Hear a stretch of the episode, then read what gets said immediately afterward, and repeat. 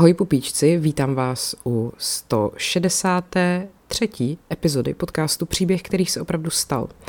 Já jsem Markéta a jako svým nejbližším tisícům přátel vám musím říct, co se mi dneska stalo. Lela Vémola mi poslala hlasovou zprávu. Je to neuvěřitelný, já vím, ale stalo se to. Stalo se to proto, že ona na svém Instagramu sdílela post o tom, že je v Iránu a jako, když jsem to viděla, jak ve mně hrklo, jak jsem si říkala, tyhle, to je hustá, že tam jede jako asi bojovat za práva tamních žen, vzhledem k tomu, co se teď v Iránu odehrává, no ale pak ten post pokračoval, že si tam dojela přeoperovat nos. A prostě co jsem to dávala k sobě na Instagram, jakože ach jo, to je takový smutný, tak mi Lela poslala hlasovku, že tam mám jít bojovat sama. No, um, tak mi to přišlo takový, prostě jsem vám to potřebovala říct, protože to je asi ta nej, nejlepší, nejvýznamnější věc, co se mi vůbec v životě stala. Um, samozřejmě vás teď ještě chci otravovat s tím, že byste pro mě mohli hlasovat v anketě Křišťálová lupa na adrese kristalova tečka lupa tečka cé zet v kategorii One Woman Show, kde takhle ona je to woman jako s tím vé ó v závorce, jo. To ne, že by jako v kategorii One Woman Show byly tam bk a kově a já, a já byla jako jediná dopravdická žena. Prostě je to ženská i mužská kategorie. Smíšená takzvaně, ano. Tak taky jsem si dala nahrávání na něco, na, o něco víc jako hlasitějc, tak mi dejte vědět, jestli vám to takhle přijde dobrý. S tím furt trošku bojuju, ale tohle by možná mohlo být tak akorát. Co si o tom myslíte? Napište mi do komentářů na Instagram asi. No, dobrý. Tak, hele, dneska zase dáme hádanku, protože prostě je třeba se trošku odreagovat od všech Hitlerů a Iránů a nepříjemných věcí, které se nám všude okolo nás dějou a děli. A uh, budu mluvit zase o ženě a tentokrát to teda nebude Češka, bude to uh, žena cizojazyčná, pane bože, no prostě Američanka, no a znáte ji stoprocentně všichni, jo, takže jdeme na to. Uh, příběh ženy, slavný, jejíž jméno vám prozradím až na konci.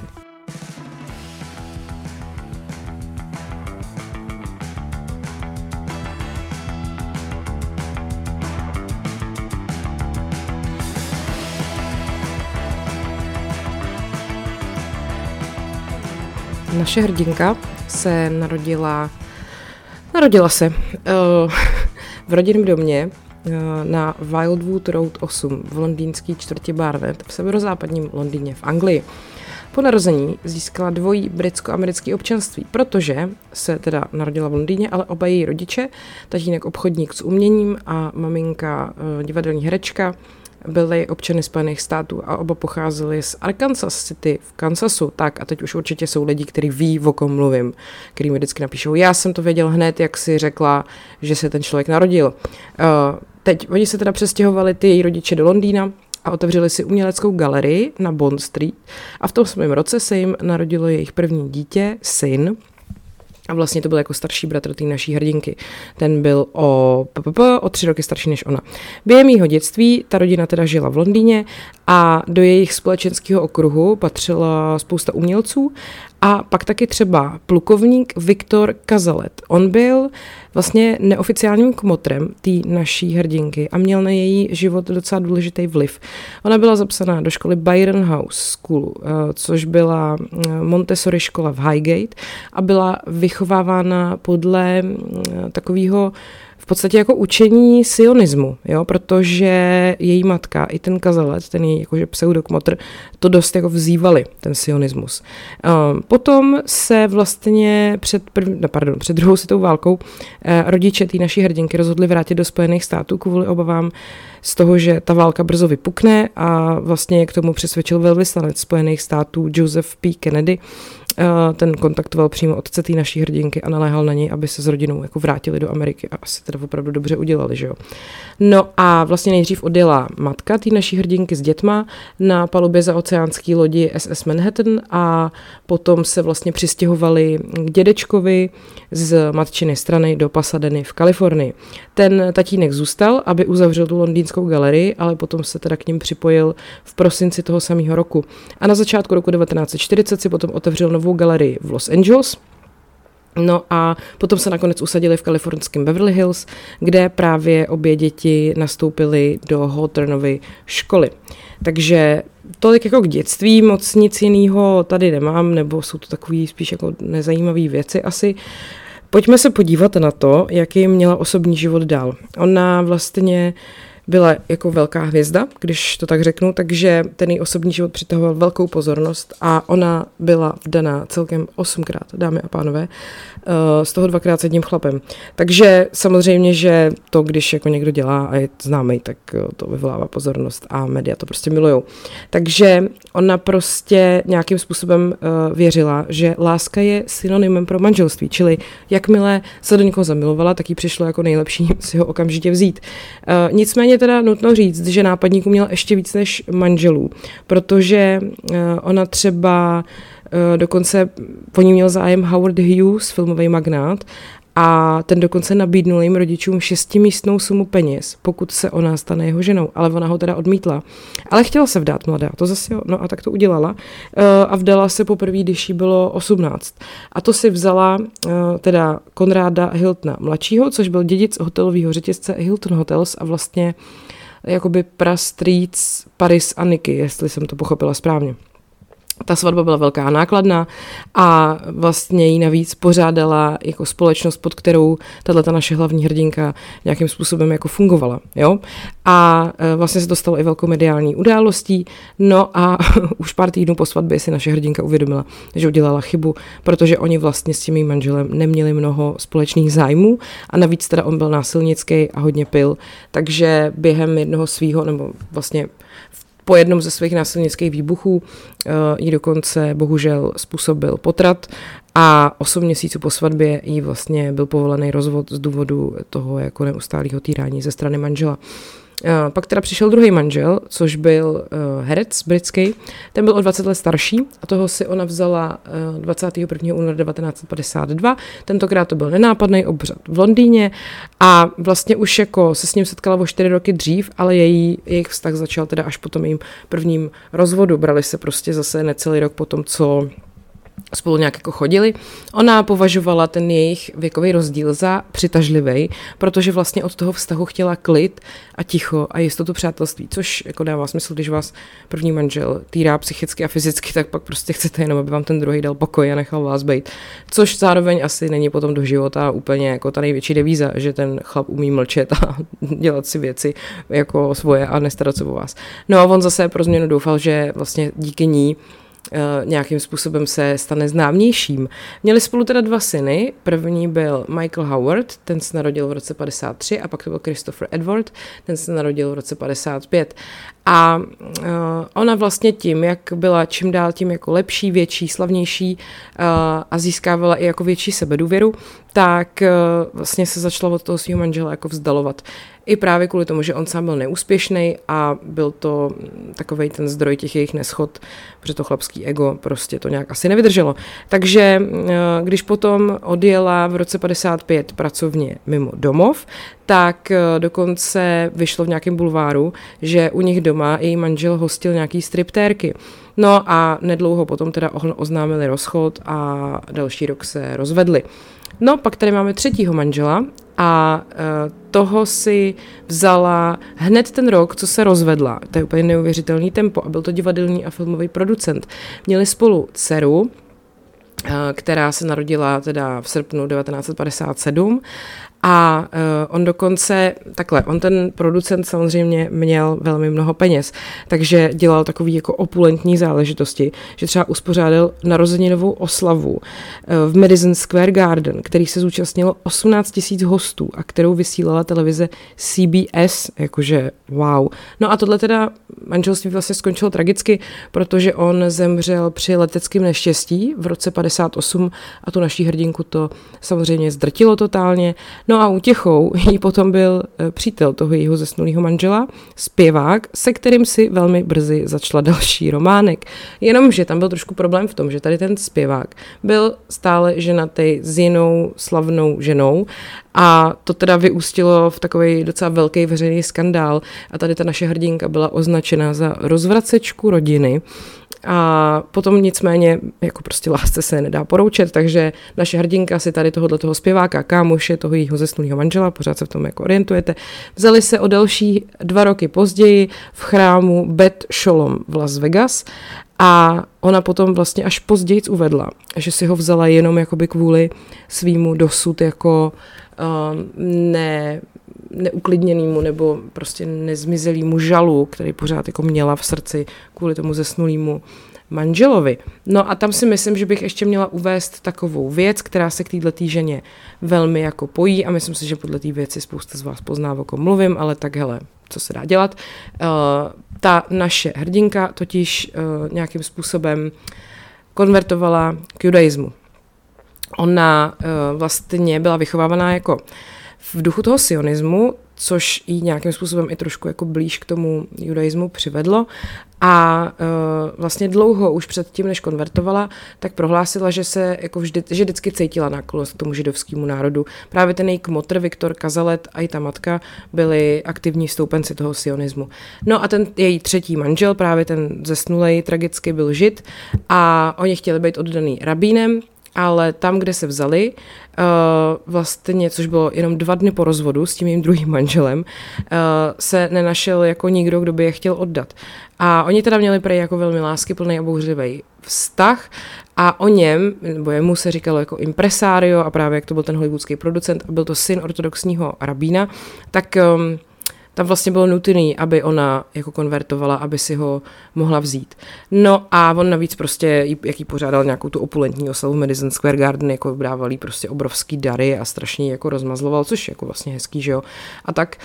A ona teda potom jako hlavně tvrdila, že to, že šla, konvertovala k tomu judaismu, nemá vůbec nic v podstatě společného s tím mým bývalým manželem, že to jako neudělala kvůli němu. Ale že prej našla v té synagoze v Los Angeles po jeho smrti uh, takovou potřebnou útěchu. Uh, útěchu nacházela ve slovech rabína Nussbauma a z Temple Israel, řekla kurátorka Joanna Robotem, to jí uzemnilo, pomohlo jí to znovu najít štěstí.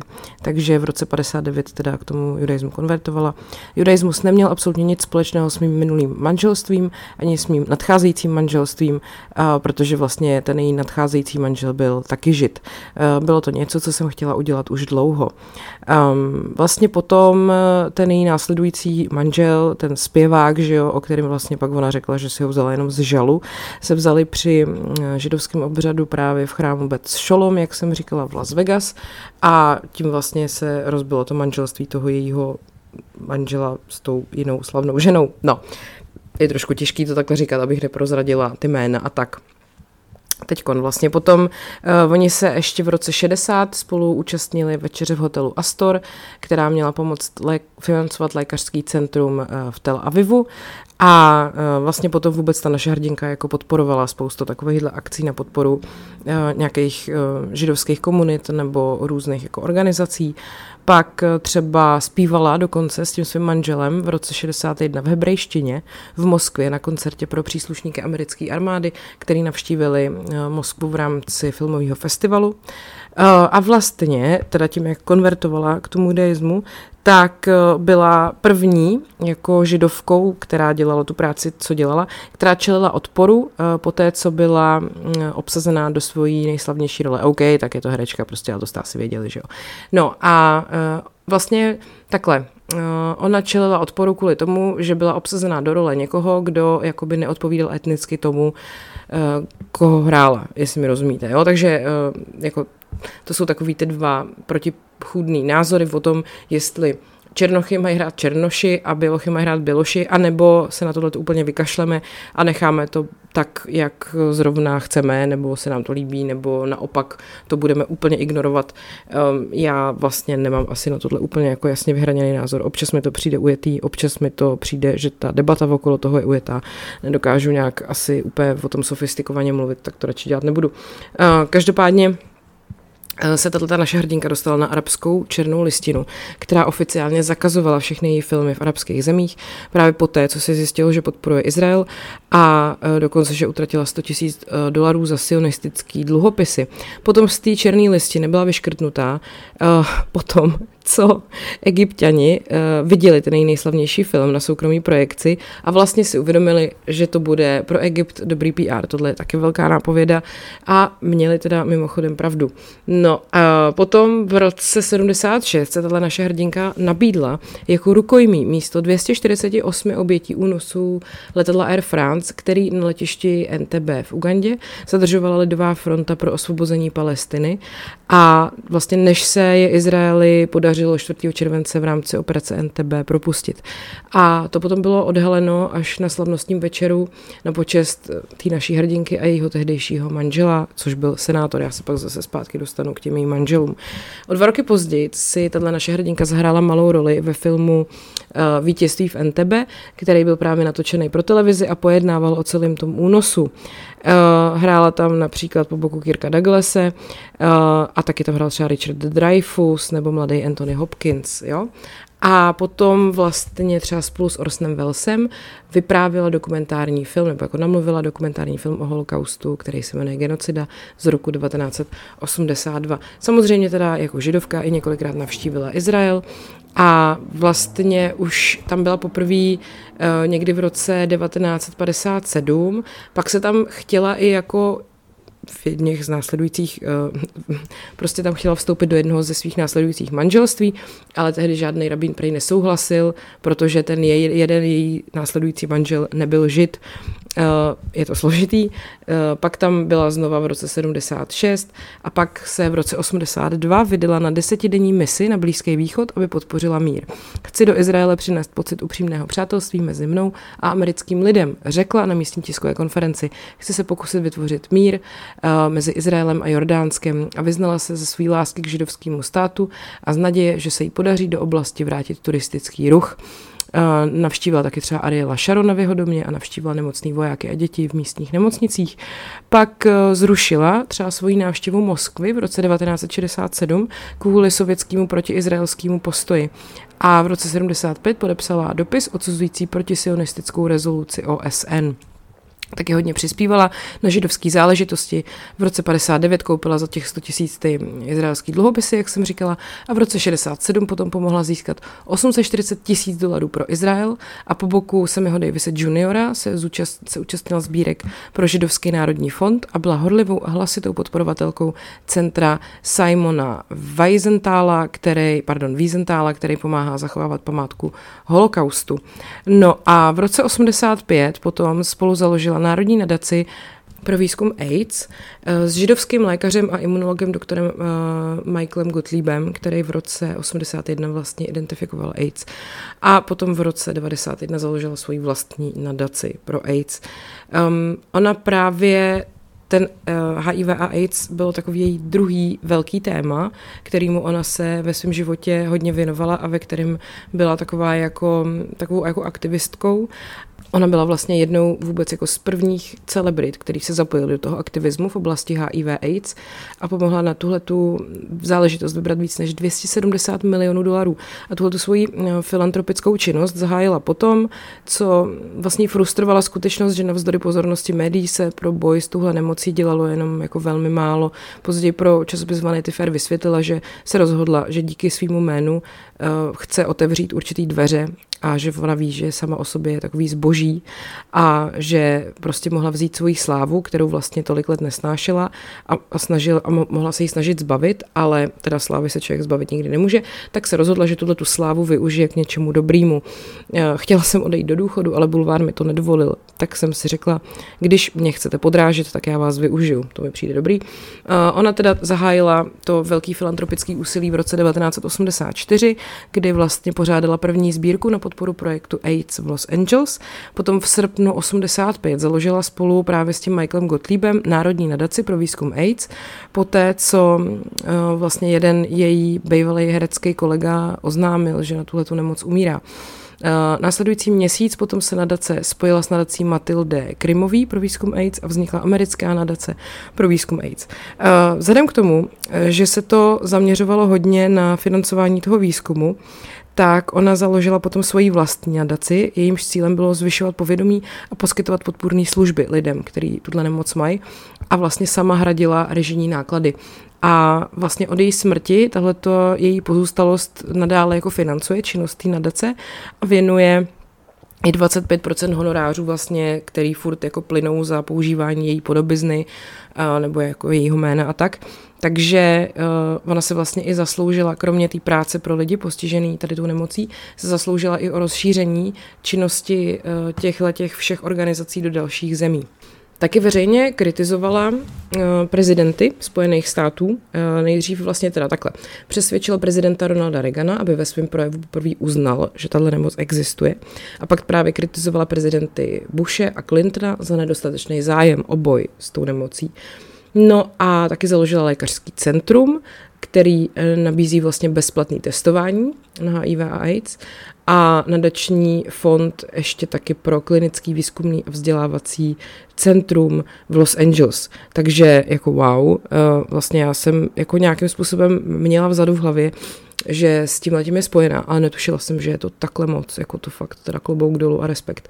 No byla i za tu svoji filantropickou činnost oceněná několika cenama.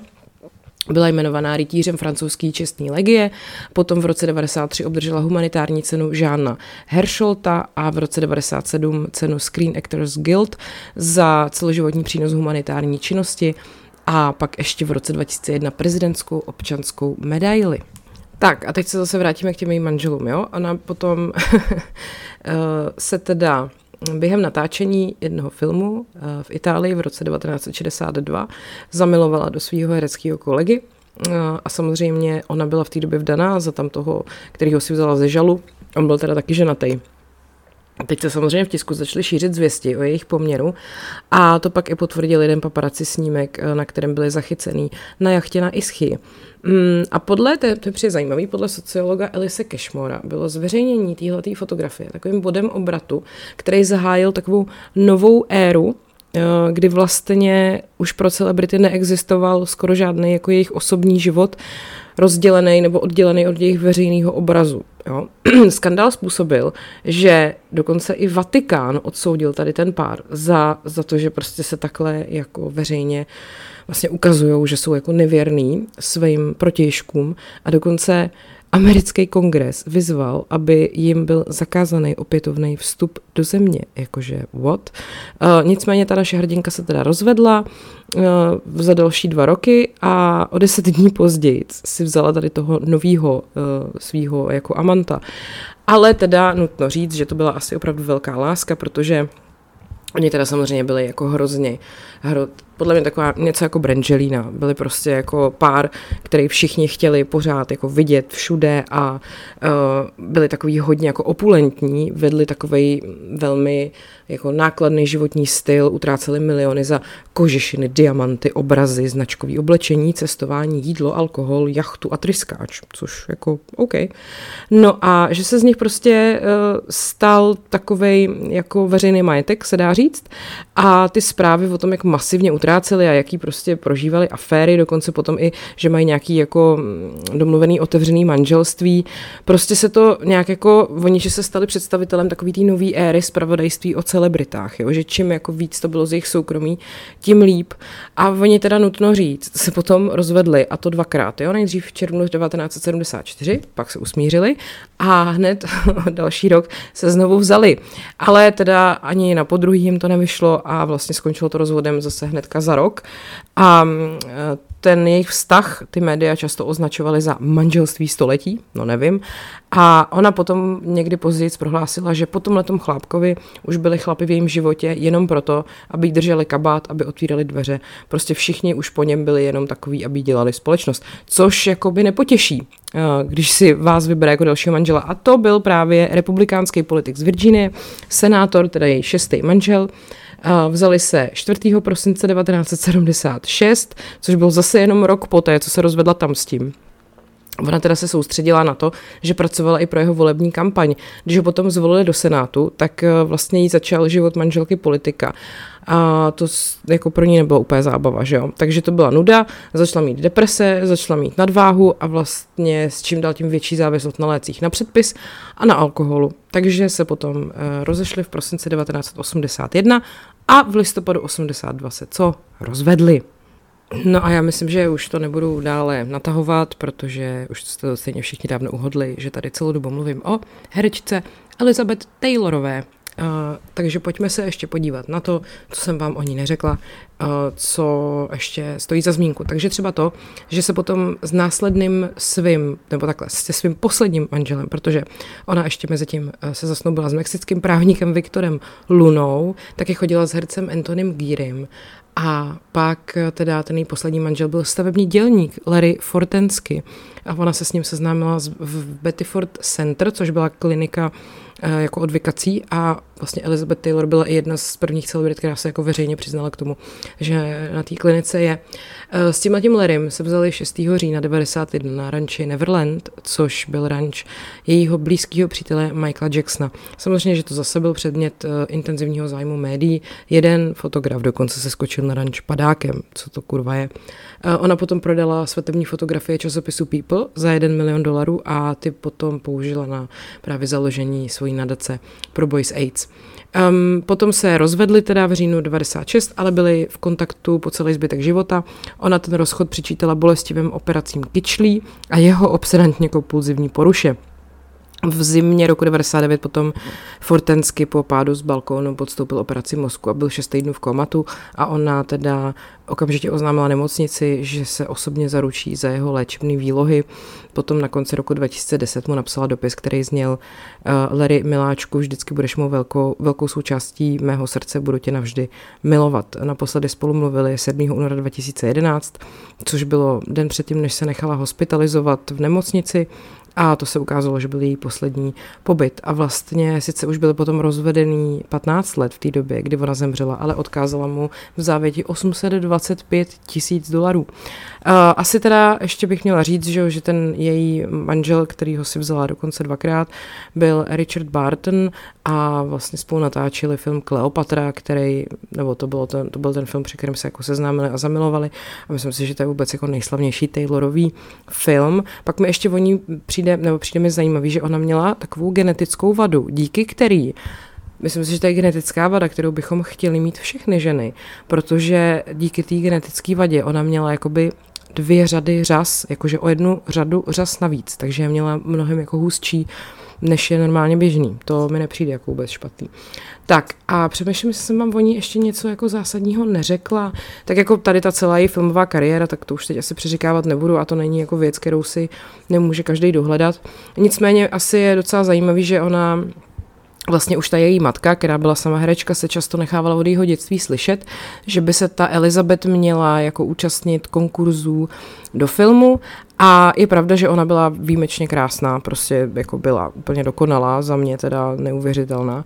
A vlastně ta její matka ale byla od začátku proti tomu, aby se ta Elizabeth objevovala jako ve filmech, ale když potom právě uh, ten návrat uh, do Evropy po válce pro ně přestal být jako pravděpodobný, tak vlastně naopak ten filmový průmysl začala její matka vnímat jako způsob, jak se jako dobře asimilovat do té americké společnosti. No a vlastně potom se Elizabeth zúčastnila konkurzu na svůj první film a vlastně to spadalo pod Universal Pictures a Metro-Goldwyn-Mayer. A obě ty studia nabídly tý Elizabeth smlouvu a nakonec přijali s nabídku Universalu. No a ta smlouva ji potom začala platit v dubnu čtyřicet jedna a byla obsazena do malý role ve filmu Každou minutu se rodí jeden, nevím, jestli to takhle v češtině správně překládá, to bylo z roku čtyřicet dva, další role už ale nedostala a pak jí tu smlouvu vypověděli. No a vedoucí castingu společnosti Universal vysvětlila, že ta Taylorová jí prostě vadí, že jako prej, to dítě nemá nic, její oči jsou, jakože se kouká moc dospěle, nemá vůbec jako dětskou tvář. Hm. No nicméně, že Um, takhle, ona totiž vypadala jinak než dětský hvězdy té doby, jako byla třeba Shirley Temple nebo Judy Garland. A uh, Taylorová k tomu později řekla, že zřejmě děsila dospělí, protože se prostě chovala ne tak jako klasicky dětsky. No ale pak si ji vlastně pod sebe přebralo právě to studio M G M, který docela do značné míry nějakým způsobem řídilo život, ale díky tomu měla těch rolí prostě fakt nespočet. Během těch jako padesátých, šedesátých, sedmdesátých let to byl jeden film za druhým a ona byla prostě jako opravdu jednou z nejslavnějších žen své doby, což potom právě i to její manželství s tím Bartnem ještě víc jako podpořilo. No, takže to byla Elizabeth Taylor a její neuvěřitelný život, jejich sedm neboli vlastně osm manželství, akorát, že jednou nebo dvakrát s tím samým člověkem. Zemřela teda dvacátého třetího března dva tisíce jedenáct v sedmdesáti devíti letech a uh, měla teda dokonce i titul uh, od britské královny, který obdržela uh, vlastně v roce dva tisíce, to je titul Dame, jako, já úplně nevím, jak to do češtiny přeložila, aby to bylo úplně správný. Nicméně je to jako nejvyšší právě takový ocenění uh, toho britského impéria, který jako můžete dostat. A uh, když ho má žena, teda, tak je to Dame. No. Nebo je to jako vlastně p- um, protějšek rytíře, jo, pro ženu, když to tak řeknu. No, tak. Uh, nebudu se v tom dál hrabat, protože bych zase určitě řekla nějakou pičovinu. Tak, uh, tak mě zajímá, kdy se to uhodli, jestli se to uhodli a, a tak, tak mi to napište. Doufám, že se vám hádanka líbila. Já zase nějakou vymyslím. A děkuji vám za pozornost, mějte se hezky a ať je váš život příběh, který se opravdu stal.